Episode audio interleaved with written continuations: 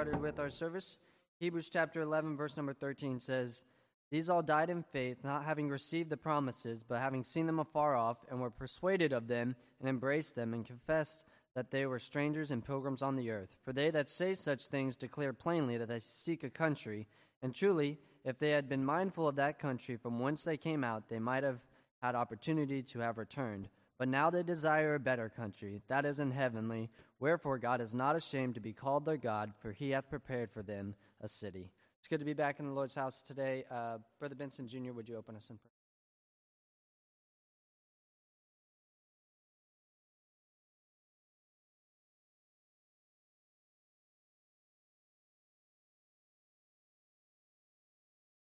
Join me in singing page 441, Great is Thy Faithfulness.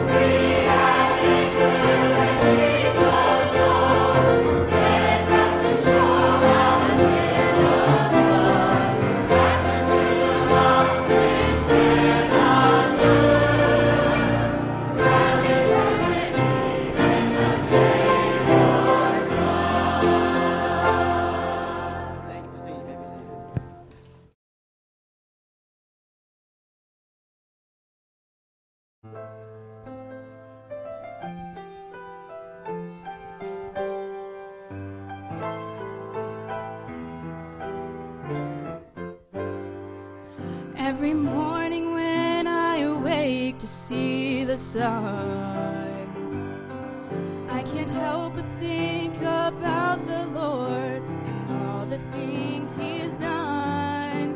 He meets my every need. You know He's been so good to me, and I can't help but pray.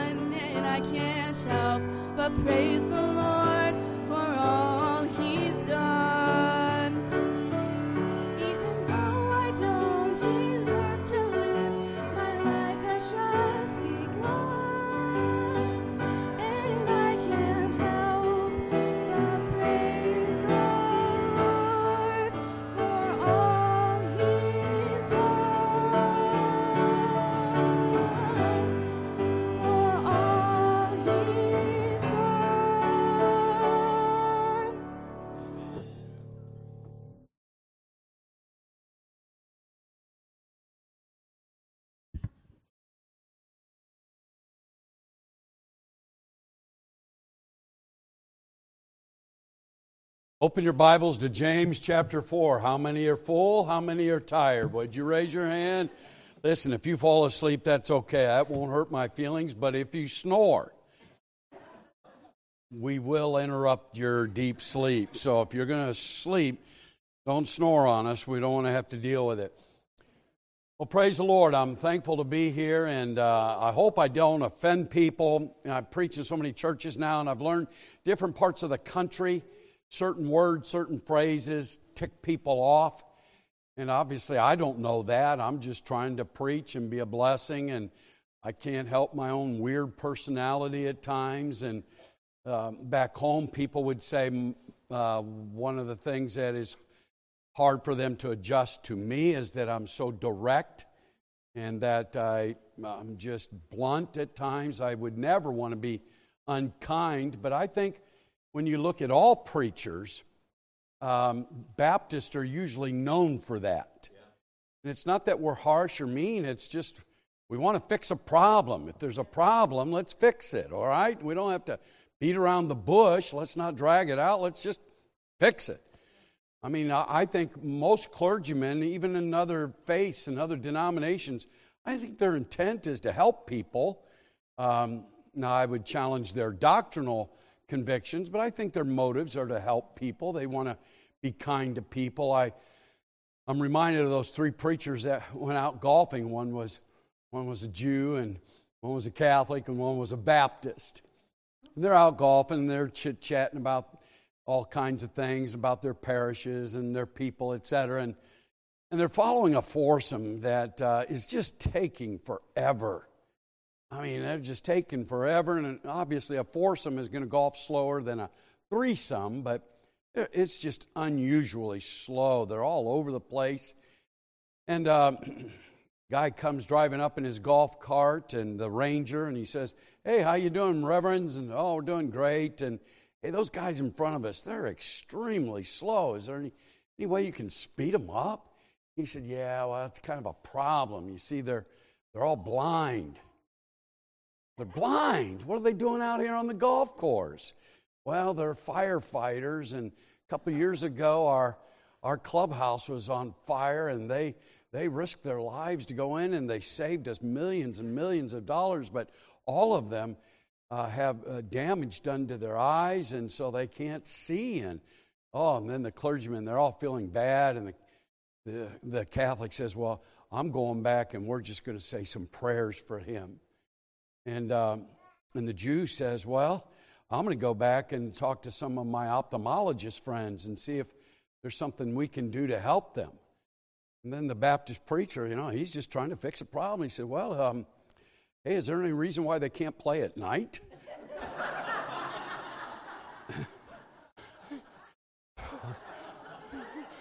we're not.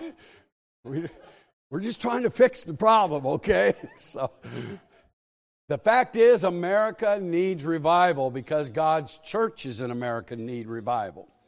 And we learned this morning from Second Chronicles 7:14, God said, "If my people, which are called by my name, shall humble themselves.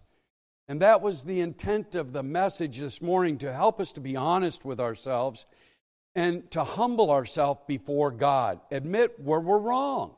Let's just be honest about it and deal with it. Don't blame, don't excuse, don't ignore it. Let's just fix the thing. And then God says we need to humble ourselves and then we need to pray. And when I talk to churches and when I have a little more time to spend time with them, I have learned that people t- don't like to do what they're not good at. If I talk to you and say, hey, do you like to golf? Some people will say, no, it's a stupid sport. Who wants to hit a ball across a cow pasture? You know what they're saying to me? They stink at golf. because if they're no good at it, not only are they not going to be involved, they're going to criticize those that are better than them. And so we tend to avoid the things that we're not very good at. I'm not very good at bowling. And uh, my younger years, Lori could, would beat me in bowling. And do you know how embarrassing it is for me to trip her just so that I could try to win a game? uh, I'm not good in bowling, so I don't care to bowl a whole lot. I've learned that even in churches that some people, though they would never say that prayer is not important, the truth is they spend less than an hour a week in prayer. And the reason, more often than not, is is not that they're too busy, because let's be honest, we do what we want to do, correct? If you want to do something, you're going to do it. If you don't have time, you're going to make time. But people generally avoid what they're not good at, and they feel like, well, you know, I've prayed so many times and God didn't hear my prayer. And so I must not be a very good prayer. And so we tend to uh, push away from things we're not good at because it only exposes how poor we are at it. And so, but God says, if you want to see your land healed, you want to experience revival, you must first of all humble yourself. Then, secondly, He wants to hear you pray. I don't know what the creator of the universe gets out of hearing Bruce Humbert speaking to him. I, I don't have good English. I don't even know that my thoughts make sense half the time. I don't know how to even convey my innermost feelings at time to him. But he wants to hear it. And if he wants to hear it, then I need to learn to do the best I can to speak to him. E.M. Bounds said, Prayer can do anything God can do. It's just that not many people believe that. Was he exaggerating when he said that? I don't think so. Jesus said, Whatsoever you shall ask in my name, that will I do, that the Father may be glorified in the Son. If ye ask anything, I will do it. Sounds like God can do anything, or sounds like prayer can do anything God can do. So today, what I want to do is address that subject of prayer because I think there's some folks in here that genuinely want revival. In their own personal life, yes. In the church, yes. In our nation, yes. Not so that we enjoy an easier life, because quite frankly, sometimes revival comes at a great cost. But I think most people today, I think COVID helped us a little bit, to be honest. Our attendance has never rebounded to where it once was, but our church is much stronger today than it was pre COVID. We have people that are more committed to God, godliness, the church, the Word of God, soul winning than we had prior to COVID. It woke up our people, many of our people, to the seriousness of the Christian life. And we still have people that have not returned. We're not against them. But can I say this kindly? Are we uh, broadcasting this? Oh, okay. I'll say it real kindly. Virtual church, by definition, is not real. Does that make sense? Now, after I had open heart surgery, I couldn't go to church. My immune system was way too low. I had to stay home until, until I developed my immune system and strength. And so for me, my pastor for several weeks was Adrian Rogers. And I would watch his church program and listen to him preach. I to tell you, it was a blessing to me. I'm not opposed to televised uh, church services, but if a person can be in church and prefers virtual church, it makes me wonder if he's a virtual Christian because true spirit filled Christians want to be in church. I just wrote a book. I'm not a very good preacher, I'm not a very good author, but I wrote a book. What's the big deal about church? Can I answer it this way? It's a big deal to God. And if it's a big deal to God, it should be a big deal to God's people. Our churches are known for everything but the very thing God wants it to be known for.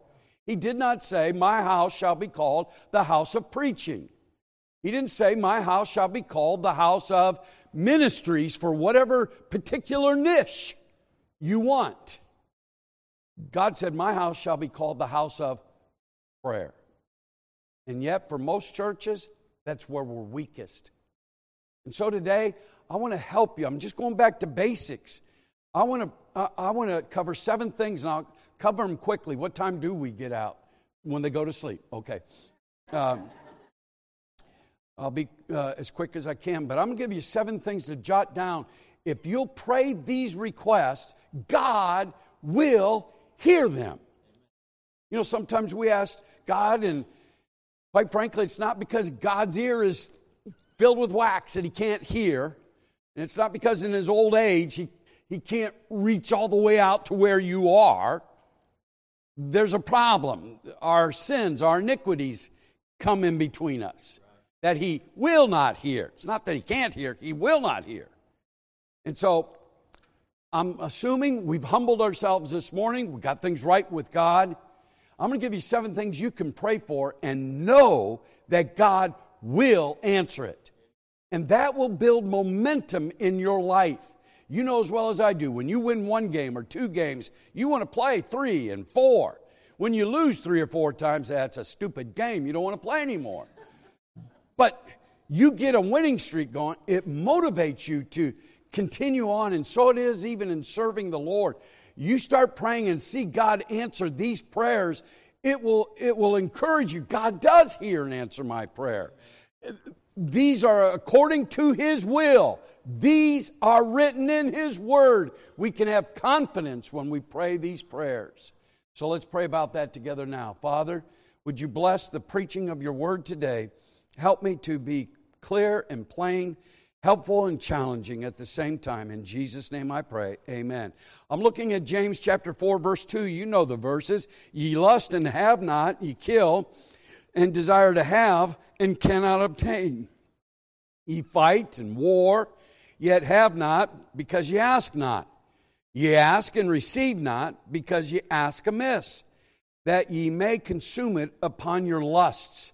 Sometimes we ask God for things that really are just for our own personal lusts, for our own personal desires. Anything wrong with that?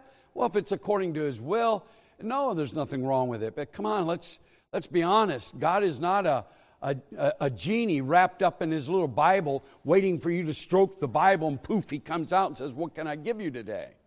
That's not our God. God wants to do something supernatural for us.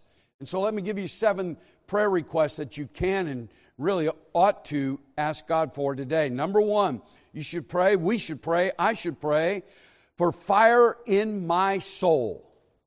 God wants us to be hot. He wants us to be fervent. He wants us to be on fire for Jesus. Vance Havner said, Too many services start at 11 o'clock sharp and end at 12 o'clock dull.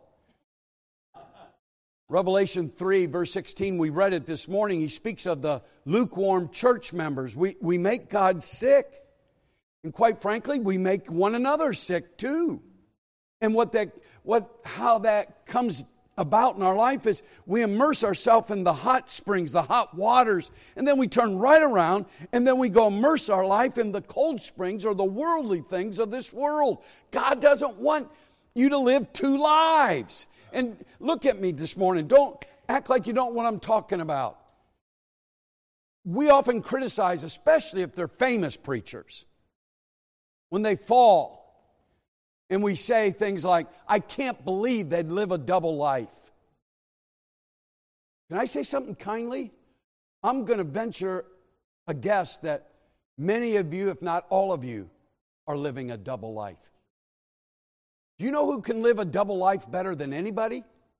Someone that has two natures. When you got saved, you still have an old nature. You have a new nature. You're, you're a new creature in Christ Jesus. You, you now love God. You now love the Word of God. You now want to please God. But your old nature's still there. You know what I'm talking about?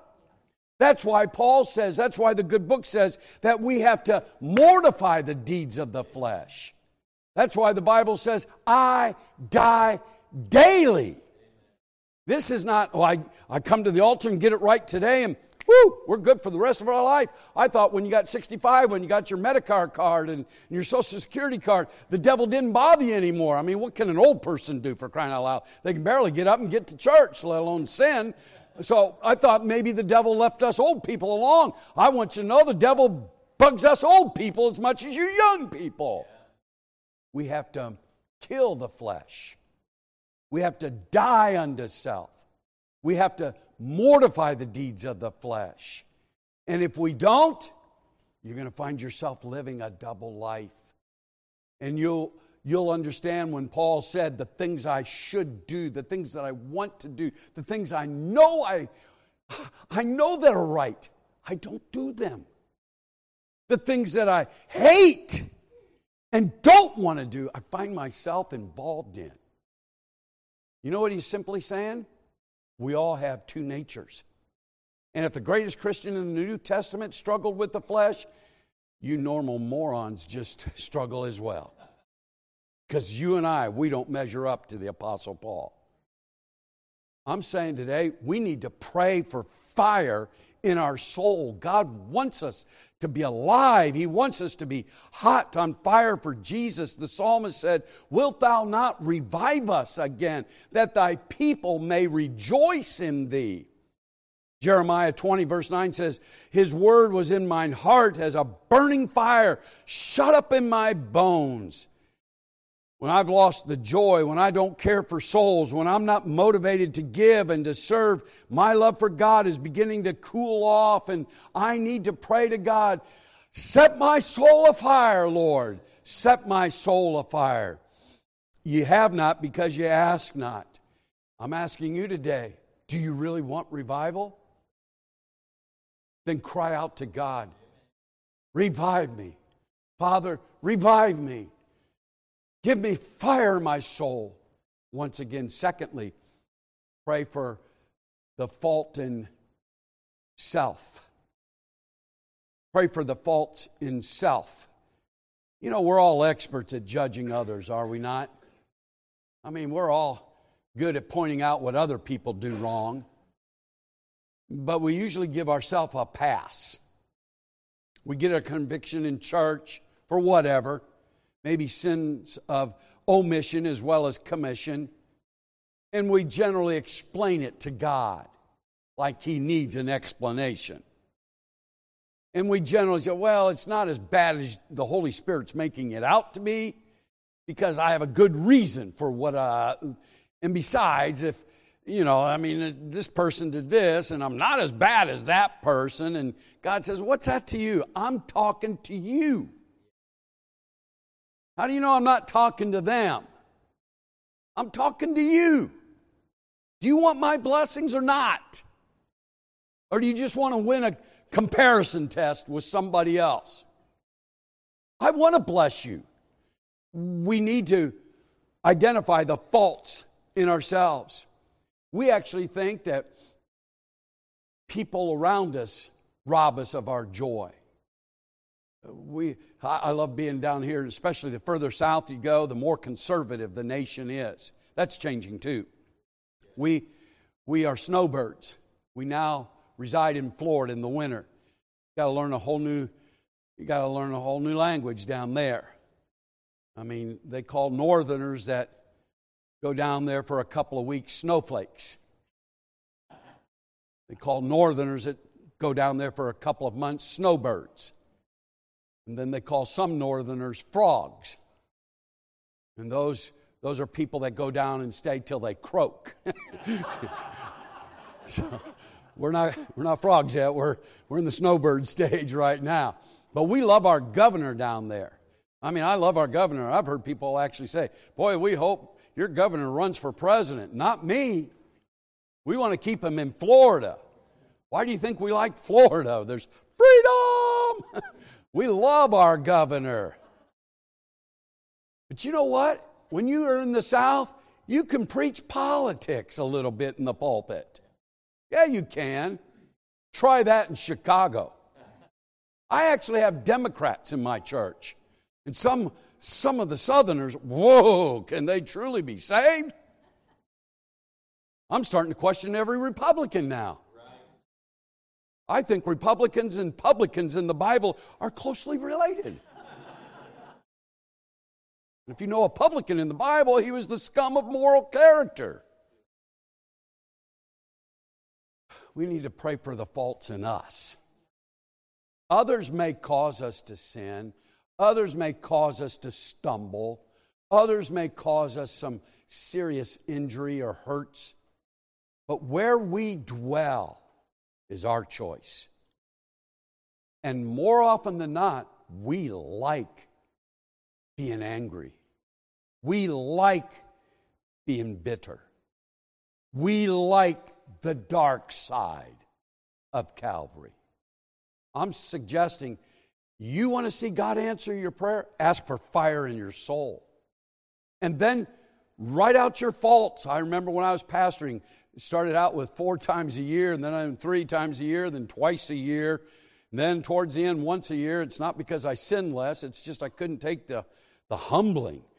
But my morning prayer at the church, I'd go for several hours prior to the church service, and I would begin to write down all that I'd say with the psalmist Search me, O God. Search me, try me, see if there are any wicked ways. And whatever God brought to my mind, I would write it down. And I'd write it down. And it was humiliating. And I'd look at that list, and of course, I'd shred it or burn it. I, I, I looked at that and I thought, I couldn't stand a person like that. I'd even question his relationship with God. And yet, you allow that stuff to lodge in your mind? As a man thinketh, so is he. That's why Jesus said, You look on a woman, you've already committed adultery. Otherwise, he knows the heart. And boy, I'd do that just to, to clear the record. And I mean, it would break me down. I'd weep and cry unto God and ask God to forgive me. And then I'd shred or burn that list so no one else would see it. But I did that just to, to look at it. It's different than saying, well, you know, I failed here, I failed there. No, put it on paper and see how it looks. It's a humbling process. We're experts at judging other people we tend to overlook ours. Corinthians 13 5 says, Examine yourself. That word examine means not, do you remember a time and a place? Examine means look over your life, check it out, see if you're really of the faith. Because if you're saved, there's going to be fruit there's going to be evidence. You're going to see a change inside and outside. God says, examine yourself. And by the way, He's not writing to unsaved people there per se, He's writing to a church, church members. Check it out. Just because you're a member here, you need to examine yourself to see whether you be of the faith. We should, we should pray and ask God about the faults in our life. Sin is a is a, a terrible thing to let slide in our life. There's three unforgivable sins. One God can't forgive. One man won't forgive. One neither God or man will forgive. One is the most damnable. One is the most damaging. Another is the most dangerous. And the most dangerous sin that neither God or man can forgive because it's not been confessed is secret sin. The psalmist said, Cleanse thou me from my secret faults, which goes even further than before sins, the things that allow us to get into a sinful activity. The things that we cover up in our life, hoping that it's, I don't want to deal with it. It's not that bad yet. I'm not going to let it get to that point. It's the most dangerous sin. We deprive ourselves of getting help. We deprive ourselves of the joy of the Lord and a clear conscience. I'm suggesting today, you want to see God answer prayer? Ask Him to point out the faults in self. He will do that for you. Thirdly, we should pray not only for faults in ourselves, but we should pray for forgiveness of others' sin. Forgive means to cancel a debt. Amnesty is a synonym. Comes from the same root word that we get amnesia. Forget it. Put it behind us. You say, well, I can't always forget it. Well, I don't think memory is what God is speaking about when He talks about forgetting. He's talking about you don't owe me anything. Don't try to repay me. I've forgiven you. The debt's paid. I put it under the blood. If it makes you feel better, fine, but I don't need it. I'm moving on. There's too many people in our churches that have been wounded and hurt. It's like driving a stake through your foot, which would be very painful. And if someone drove a stake through your foot, you would you'd cry out because it would hurt. And you'd grit and try to hold yourself to, to endure the pain. And you'd look at yourself and I, I can't I can't remain here the rest of my life. I'm, I'm paralyzed. I'm not going anywhere. So, for, for the cause of Christ, so you think, so that you can advance and move on, you, you grit your teeth and, ugh,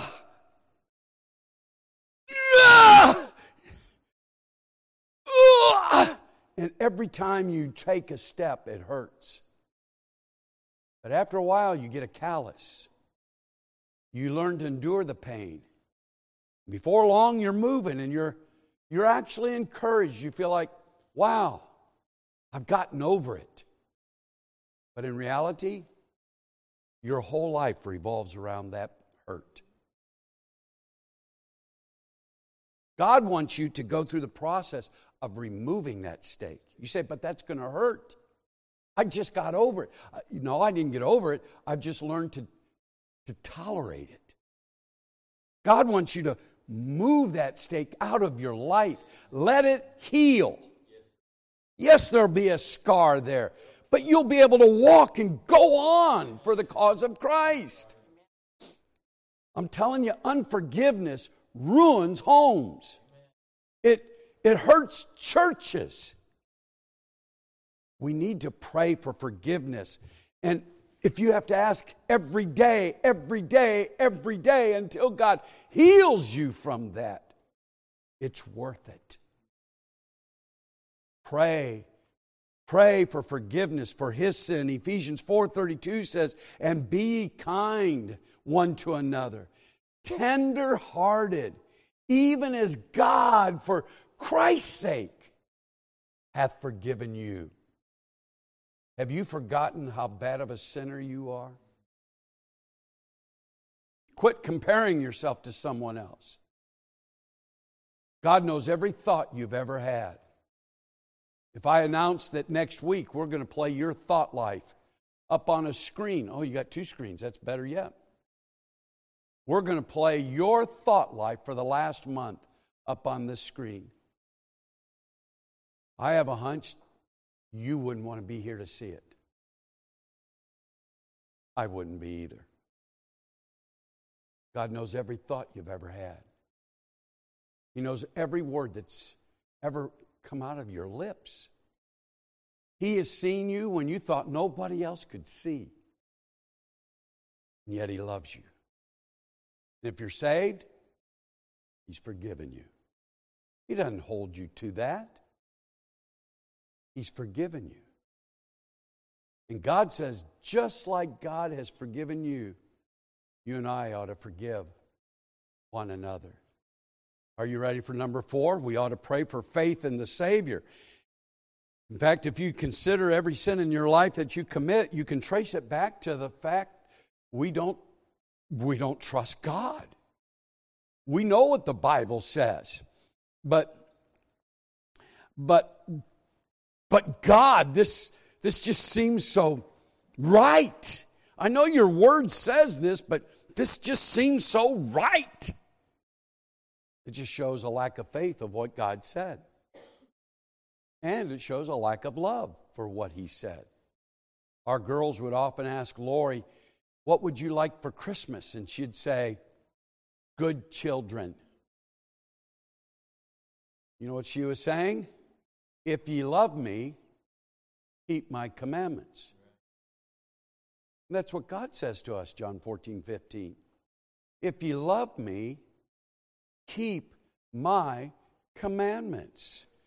God wants us to just trust Him, to believe Him. We're saved by faith. We're justified by faith. We walk by faith. We can't please God without faith. Mark chapter 9, Bruce Humbert's in that chapter. I don't know how many times I've quoted the man in Mark chapter 9. Remember the story? A man brings his demon possessed son to God, to the Lord Jesus Christ. He brings him. His son's throwing himself in the fire. He's cutting himself. He's nearly destroying himself. And, and that father loves his boy and he brings him to Jesus and he says, Lord, if you would, you could heal my son. But the Lord sees a bigger problem than a demon possessed son. And we might question that and say, what could be worse than my own child throwing themselves in a fire, cutting up their body? That's, that's not normal. What could be worse than that? Jesus addressed the Father. He said, If you could believe, all things are possible. Bigger of a problem than that demon possessed boy was a dad who was trying to live life without faith. You remember what he said? I've said it scores, maybe hundreds of times. Lord, I believe, but help thou mine unbelief. I do believe. Right now, my faith is weak.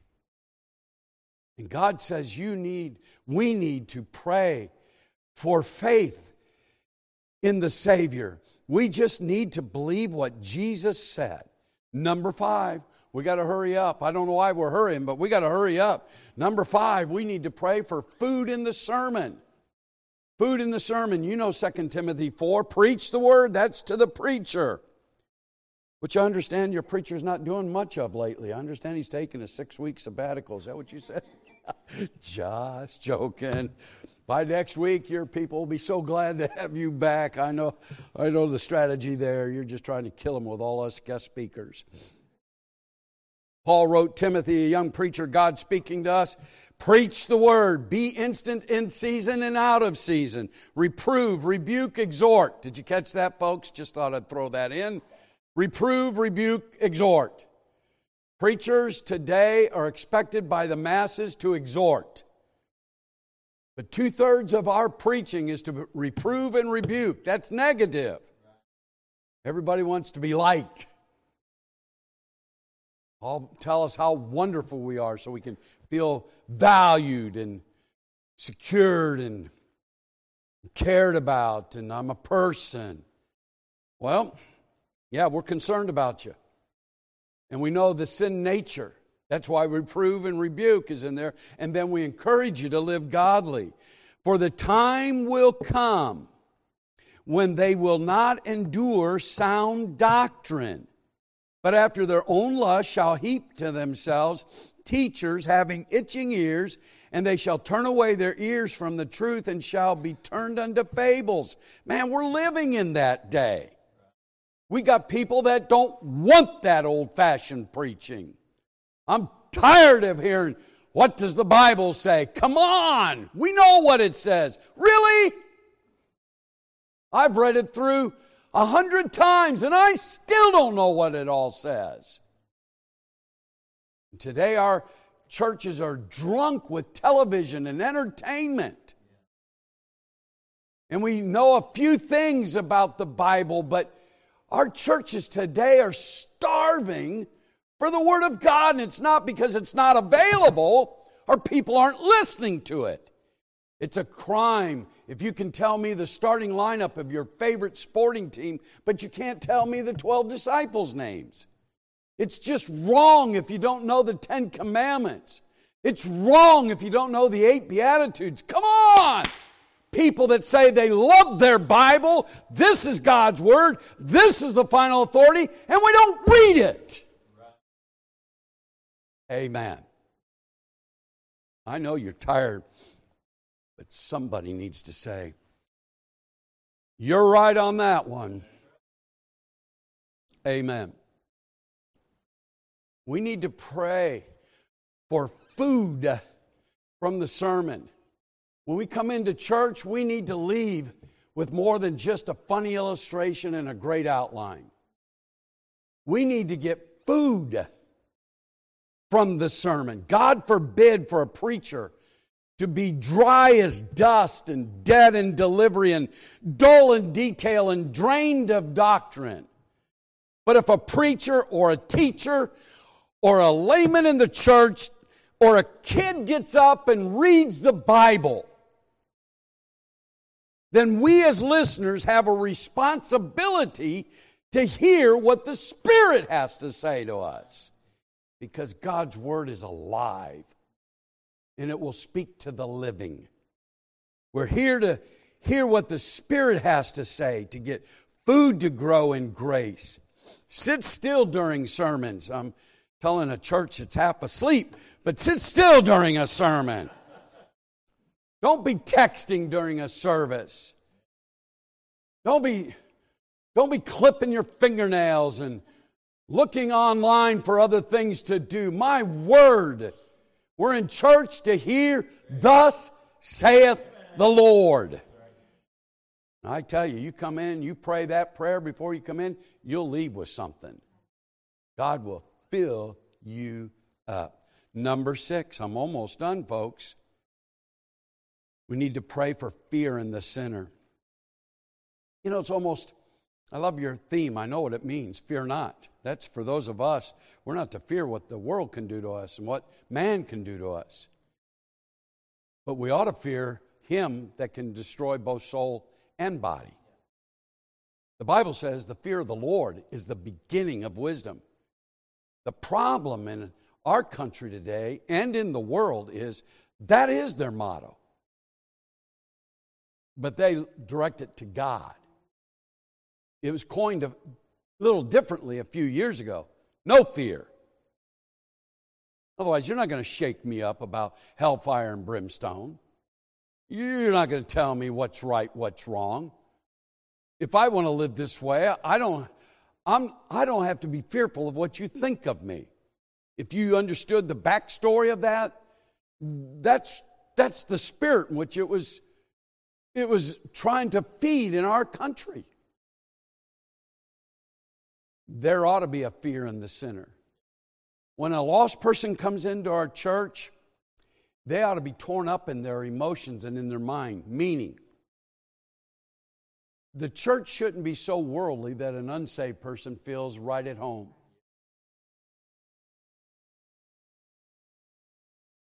The church is for God's people. We invite lost people, but we're not going to behave like lost people so that lost people feel comfortable. We want them to know we love them. We're not judging them. We're not condemning them. Jesus said, I didn't come to this world to condemn it. It's condemned already. I don't need to condemn anybody. It's already condemned. I want them to come and so that they can understand we love them. We actually respect them as a human being. But we love God more than anybody. And for them, it ought to be wow, I don't even know that I like their music. I don't know that I believe what they're teaching. There's something about these people. They really care about me. I don't even know that my friends really care about me. They just like me for what I can do for them and how I make them laugh or what I give to them. But these people, they're getting nothing from me, and yet they care about me. They, they're giving to me. But there ought to be a fear of the Lord when they walk in. When we talk about Jesus as if he's one of, one of the gang, we're only assisting them of their low view of God. God is a almighty God. Yes, I addressed him as Abba Father. He's dear to me, he loves me, but he's still God. Do I make sense? We ought to pray that when lost people come into our churches, there is an awe in the presence of an almighty God. Psalm 36 1 says, The transgression of the wicked saith within his heart that there is no fear of God before his eyes. Psalm 33 says, Let all the inhabitants of the world stand in awe of him. There ought to be just something about the Christian life that people sense the presence of God. When I was younger, in my younger years, I liked to play basketball. I can't dunk it, and I understand white men can't jump. Well, I'm the personification of that statement. I can't jump, but I can shoot. I love to play ball, and I needed the exercise. I joined the YMCA. I played basketball at the YMCA, and of course, in Chicago, I mean, it's not like Kansas. I'm the minority. You know what I mean, Jelly Bean. And the bros, they like me. And quite frankly, I preach in a lot of black churches or have preached in black churches in Chicago because we've started, helped start churches. And then when you help one, the word gets out. And, and quite frankly, I, they think I'm black inside. I just happen to live in a White House. But so I'm playing at the YMCA and they're they're, uh, they're chatting with me. We're resting. And hey, Humbert, um, hey, what do you do for a living? Uh, I don't Let's not discuss that. Let's just play ball. Well, that's the worst thing you can say because now they want to know. After the next game, hey, Humbert, where, where, seriously, where, where, where, do you, where do you work? Well, I'd rather not. I'd rather not say because you guys like me. And um, right now, it just seems like we have a friendship here, and I'd like to keep it that way. And it, whoa, bro, you don't work for the government, do you? I said, well, really, a little higher up. and I tell them I'm a preacher, and it's funny how they respond. It's like, whoa, hey, man, I'm sorry I said what I said over there. I didn't know you were a preacher. You get it? A respect for the man of God. There ought to be that type of respect and awe when they come into our churches. And we ought to pray for that. Because, quite frankly, they'll never get saved until they know they're lost. Then, seventhly and lastly, then we can go home and take a nap and do whatever Baptists do on Sunday night eat. that was point number four sins. okay, number seven you can pray for this pray for the fallen in my sight. And I'm just trying to alliterate, and I think you understand when you alliterate, it may not be as clear at times. The fact is, we ought to pray for the lost. We ought to pray for souls to be saved. Really, we should. Let me ask you a question. And I want an answer, so stay awake. We're almost there. How many of you really believe that everybody has a soul? Would you raise your hand? Everybody has a soul. Can I help you a little bit? Every soul has a body. That wasn't a trick question. I'm just trying to focus like the optometrist. Does this look better does this look better? Trying to sharpen your vision. The truth of the matter is, the Bible says, Man looketh on the outward appearance, God looks upon the heart. When people walk in, we generally size them up and come to a conclusion of what kind of a person they are. He's tall, she's short, he's handsome, she's beautiful, he's not so cool looking, she needs help. He's overweight. She's too skinny. He's white. She's black. He's bald. she's balding. And we assess people's houses that they dwell in. And we come to a conclusion, and more often than not, our conclusion is inaccurate. True? To the point where some of us try to live up to the image of our house. We think because people think this of me, and it's really a conclusion they've come to about the way I look. That's why statistics show a good looking man or a good looking woman will be hired quicker than what people that don't have that type of appearance because they're judged from the outside. That shouldn't be in church. That shouldn't be in the child of God's life. We ought to be praying for souls. If they're white, black, blue, brown, pink, orange, that's just the house. The soul lives inside. You get that person regenerated, and they'll go to work on their own house to make it look the best that it possibly can. Are you with me? People often say to us, it's harder to win souls today than it was decades ago. That may be partially true, but I'm going to suggest it's not harder. It's never been easy to win souls. It's never been easy. You think the devil just pushes them out the gates of hell and say, Here, I'm tired of this one? He's not releasing his prison camps like Cuba and others that are trying to get them. Oh, no. The devil holds on to his kids as long as he can. But I will tell you what's different. It's harder to get Christian people to go soul winning.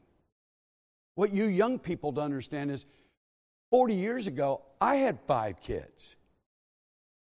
I had a house to maintain. I had a yard to mow. I had an exercise program I wanted to do. I had chores that seemingly were endless.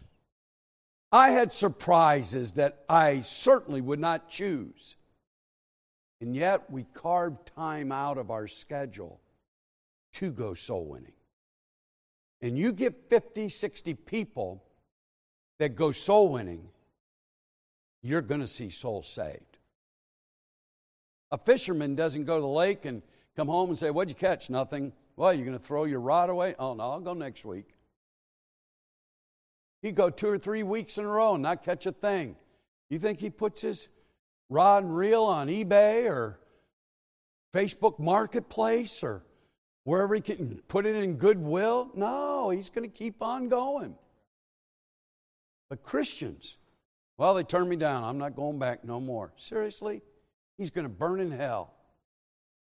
And you're just going to let him go? Do you think it has anything to do with your personality? You think it's because of your lack of education? Do you think it's because you aren't gifted with the right words to say? No, it's the gospel is the power of God to salvation. And sometimes the rock is really thick. So you got to put in a stick of dynamite, blow it out, put in another stick of dynamite, blow it out until you finally hit some fertile soil down beneath all that, and it'll bring forth fruit and salvation. I'm saying today, we aren't seeing souls saved because the laborers are few. And there's fewer and fewer people that are following Jesus from afar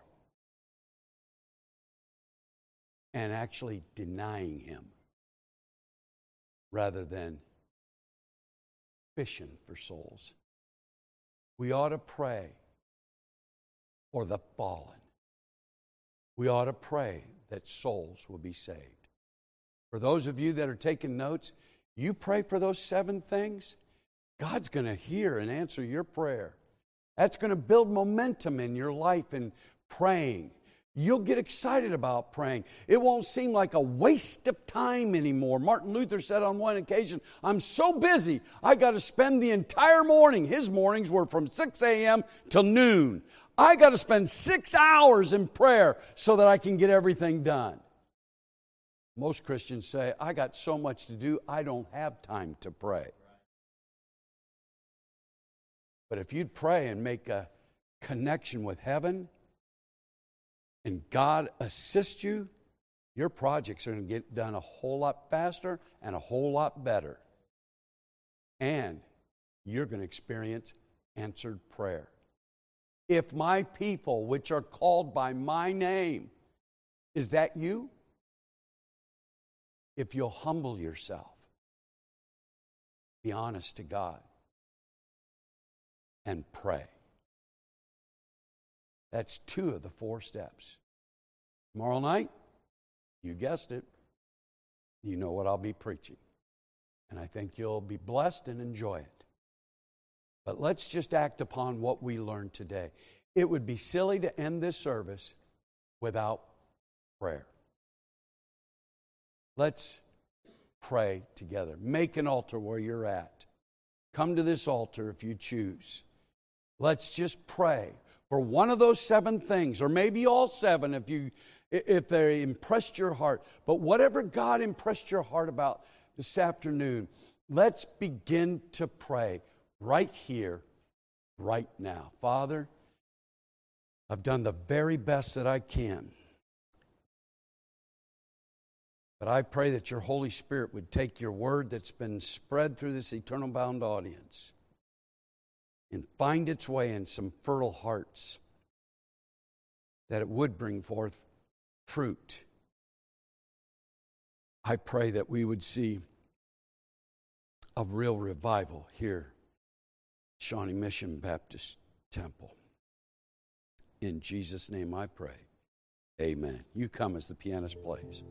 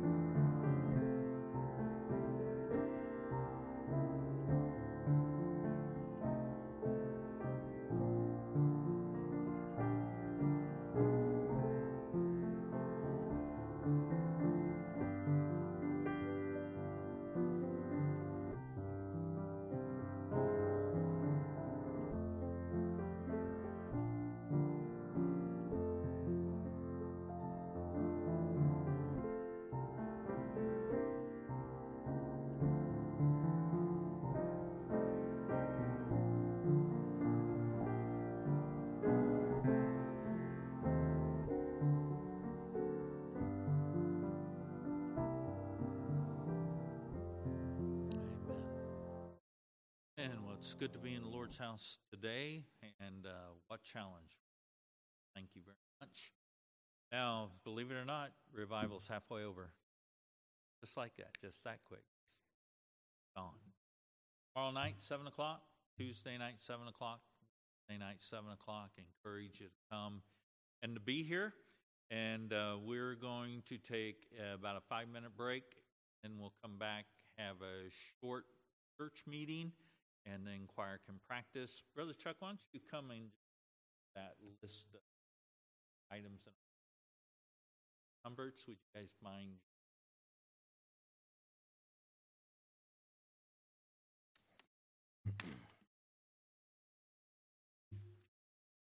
All right, be sure to be in your place tomorrow and Tuesday and Wednesday, 7 o'clock. We'll meet here again and uh, hear more from the Lord through Brother Humbert. And uh, hope that you'll make time to do that. Hope that you've made time to do that already. Ladies' meeting at, uh, uh, at the church here on October 20th at 7 p.m. And we'll have a patch program uh, in our Sunday afternoon service on October 23rd. Uh, Fall Praise Festival, sign up sheet pretty soon um, as far as what we'll need to bring for that. October 29th at 4.30 at the Fosters and a teen fundraiser for um, to be able to raise money for this upcoming year uh, for different things. October 31st uh, during the uh, during the lunch uh, period on Sunday, and then a ladies' Thanksgiving on November 5th to here at the church at 5:30. All right, let's stand and uh, be dismissed with a word of prayer for a couple of minutes. All right, Father, thanks so much for this day. Uh, Lord, I ask you to help us as we um, uh, prepare to have a, another business meeting. Just ask you to give us clarity and wisdom that you be honored and glorified in Jesus' name. Amen.